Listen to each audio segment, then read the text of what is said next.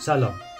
من میسم قاسمی هستم و شما به فایل صوتی معرفی ماهنامه پیوست شماره 104 شهریور 1401 گوش موضوعی که پیوست برای تیتر که این شمارش انتخاب کرده فعالیت لنتک ها توی بازار ایران و پرداخت وام های خورده. حضور لنتک ها در بازار پرداخت وام زمین بازی را دگرگون کرده است. نبرد پول و اعتبار. اگه بخوام درباره این پرونده از نگاه پیوست صحبت بکنم باید بگم که درسته که بازار تشنه پرداخت اعتبارات خرد و فعالیت لنتک ها بوده. اما در همون حال وضعیت اقتصادی و تورم بالای چهل درصد توی سالهای اخیر باعث شده وضعیت معیشت مردم به گونه‌ای بشه که دریافت وامهای خرد و حتی وامهایی که قبلا کلان شمرده می شدن الان تبدیل به یک نیاز بشه. یعنی اگر مردم قبلا برای خرید خونه یا مثلا خرید ماشین وام می گرفتن الان برای خریده های روزمرهشون وام می گیرن. این موضوعیه که توی سرمقاله این شماره به قلم مهرک محمودی سردبیر پیوست هم اومده. یعنی سرمقاله با این موضوع شروع میشه که وضعیت اقتصادی جامعه باعث شده مردم به سمت دریافت وامهای خرد رو بیارن. اما این همه داستان هم نیست. اجازه بدید سرمقاله رو همینجا نیمه کاره رها کنیم بعد دوباره برمیگردیم بهش. اما پرونده. پرونده با یه گزارش شروع میشه درباره وام هایی که توی این چهل سال اخیر پرداخت شده و نظر سیاستگزار و پرداخت کننده وام و نظر مردم درباره این موضوع. چگونه وام در یک پروسه چهل ساله به دردسر دولت و مردم تبدیل شد؟ مکافاتی به نام وام. توی این گزارش اومدیم بررسی کردیم که توی این چهل سال چه وامهایی پرداخت شده به مردم و چقدر تاثیرگذار بوده و در این حال نظر مردم درباره پروسه دریافت وام چیه و اینکه فکر می‌کنن چقدر این پروسه ساده است و یا اینکه چه تغییراتی بکنه بهتر میشه. این درباره وام های کلانه اما وام های خرد یه داستان دیگه ای داره. گزارش بعدی پرونده دقیقا درباره همین وام های خورده و اینکه چرا توی سیستم بانکی ایران خیلی پرداخت وام های خرد رواج نداره. پرداخت وام های خرد در قیاب اعتبار و اعتبار سنجی. فیل در تاریکی. تو این گزارش همونطور که گفتم اومدیم بررسی کردیم که مشکل پرداخت وام های خرد چیه و الان رویکرد بانک ها و بانک مرکزی در این زمینه چیه و اینکه توی شش ماه اخیر بانک ها چقدر وام خرد به مشتریانشون پرداخت کردن. بعد از اون وارد موضوع لنتک ها میشیم. یعنی کسب و کارهای نوپایی که توی حوزه پرداخت وام های خرد و اعتبار فعالیت می‌کنند. اولین گزارش در این زمینه رو علی مومنی نوشته. بررسی کرده که ویپاد و بانکینو یعنی دو تا شرکت یا اپلیکیشنی که وابسته به بانک ها هستند چه فعالیتی در زمینه پرداخت وام های خرد می‌کنند. بعد از اون یک مصاحبه داریم با مدیرعامل اسنپ پی. که داره در زمینه اعتباردهی به مشتریان اسنپ فعالیت می‌کنه. اسنپ پی و کل اسنپ می‌دونید که خب بانکی نیست وابسته به بانکی نیست ولی داره اعتبار میده به مشتریانش. و همون چیزیه که بهش میگن BNPL BNPL یعنی الان بخر بعدا پرداخت کن. و این چیزیه که خب یه مقدارم روی لبه ریسک قرار داره و ممکنه مردم الان بخرن بعدا پرداخت نکنن. به هر صورت آقای مجید حسامی مدیرعامل اسنپ پی درباره این موضوع با ما صحبت کردن و یه مسئله دیگه که توی این زمینه وجود داره و یه مقدار نگرانی ایجاد کرده مسئله انحصاریه که اسنپ ایجاد کرده یا ممکنه ایجاد بکنه. آقای حسامی گفتن که قرارداد انحصاری با پذیرندگان نداریم. اما این موضوعیه که خب رقبای اسنپ پی تو این بازار خیلی روش تاکید می‌کنن. بعد از این گفتگو یک گزارش دیگه داریم از الهه صالحی. آیا BNPL می‌تواند نیازهای مردم را پاسخ دهد؟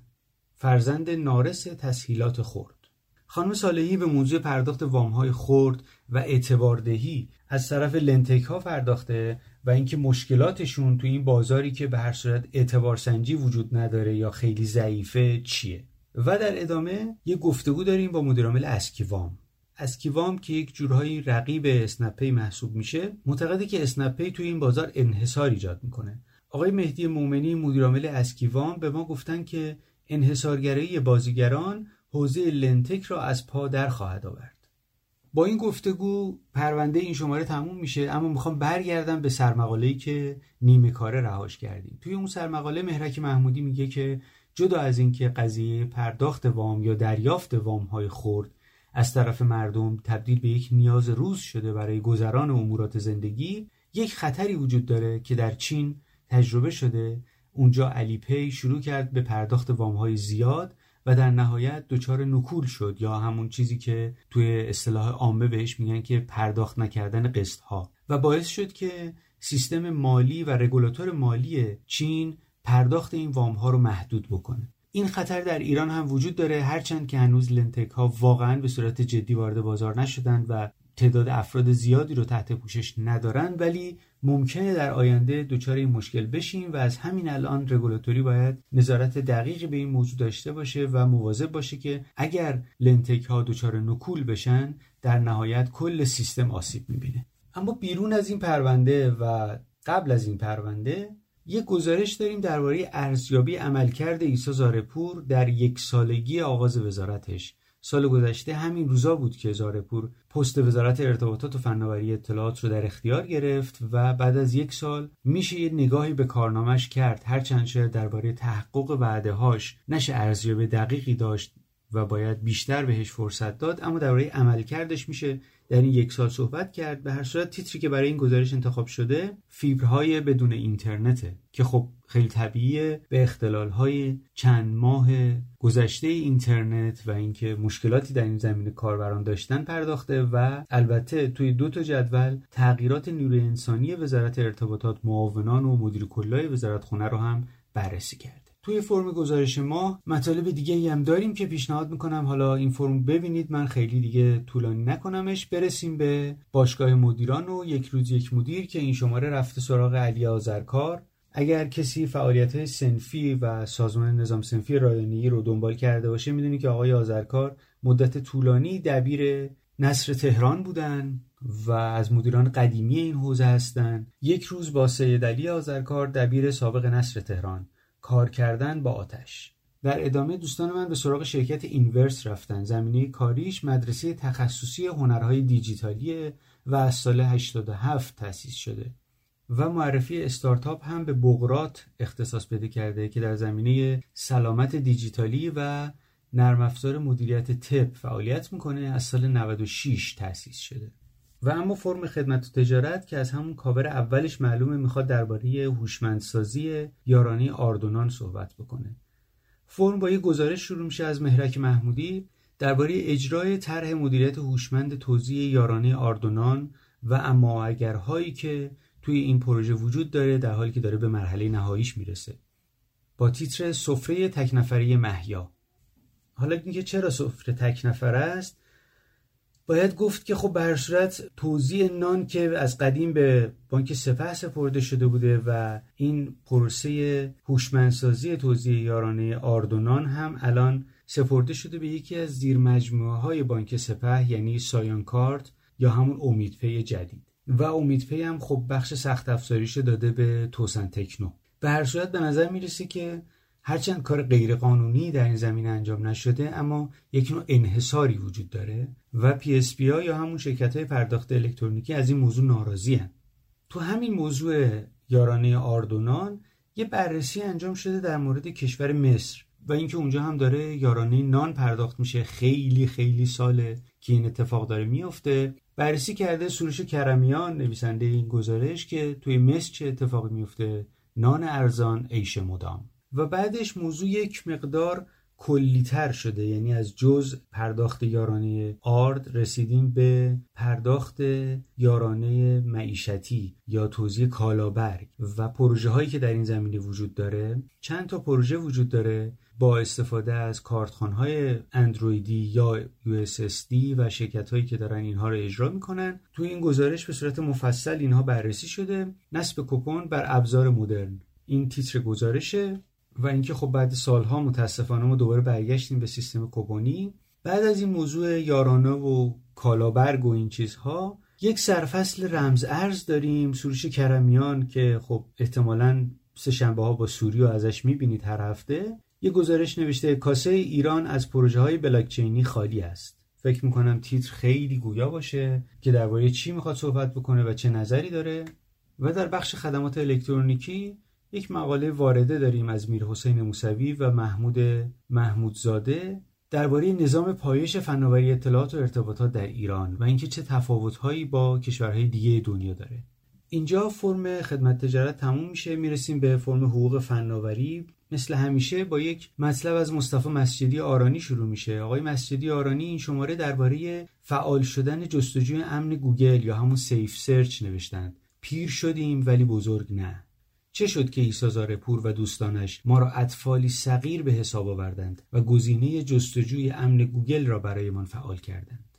موضوع جنجال برانگیزی که توی این یک ماه تقریبا میشه گفت که خیلی سر صدا کرده و وزیر هم به شدت ازش دفاع می‌کنه. آقای مسجدی این موضوع از منظر حقوقی بررسی کردن. بعدش می‌رسیم به یک سرفصل جدید توی بخش حقوق فناوری به اسم حکمرانی داده. خانم فریسا شکوری برای این شماره نهادهای تنظیمگر در حوزه داده ها رو بررسی کردند.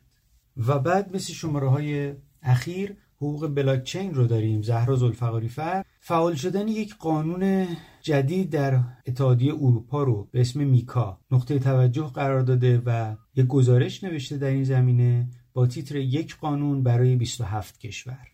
در نهایت هم می‌رسیم به حقوق نرم افزار. خانم ها غزاله دخیلی و پگاه قربانی مشترکن. در ادامه سلسله مطالب مربوط به حقوق نرم افزار ابعاد حقوقی موافقتنامه تضمین سالس رو بررسی کردند. آب رفته به جوی باز نمیگرده و اما راه حل و میز کار فریما کیانی نحوه ارتباط مدیر با کارمندان رو بررسی کرده. راه حلی برای پیشرفت یک سازمان. و مهدی خدابنده هم محصول ماه این شماره رو اختصاص داده به بررسی ساعت هوشمند گلکسی واچ فور جهش بزرگ سامسونگ.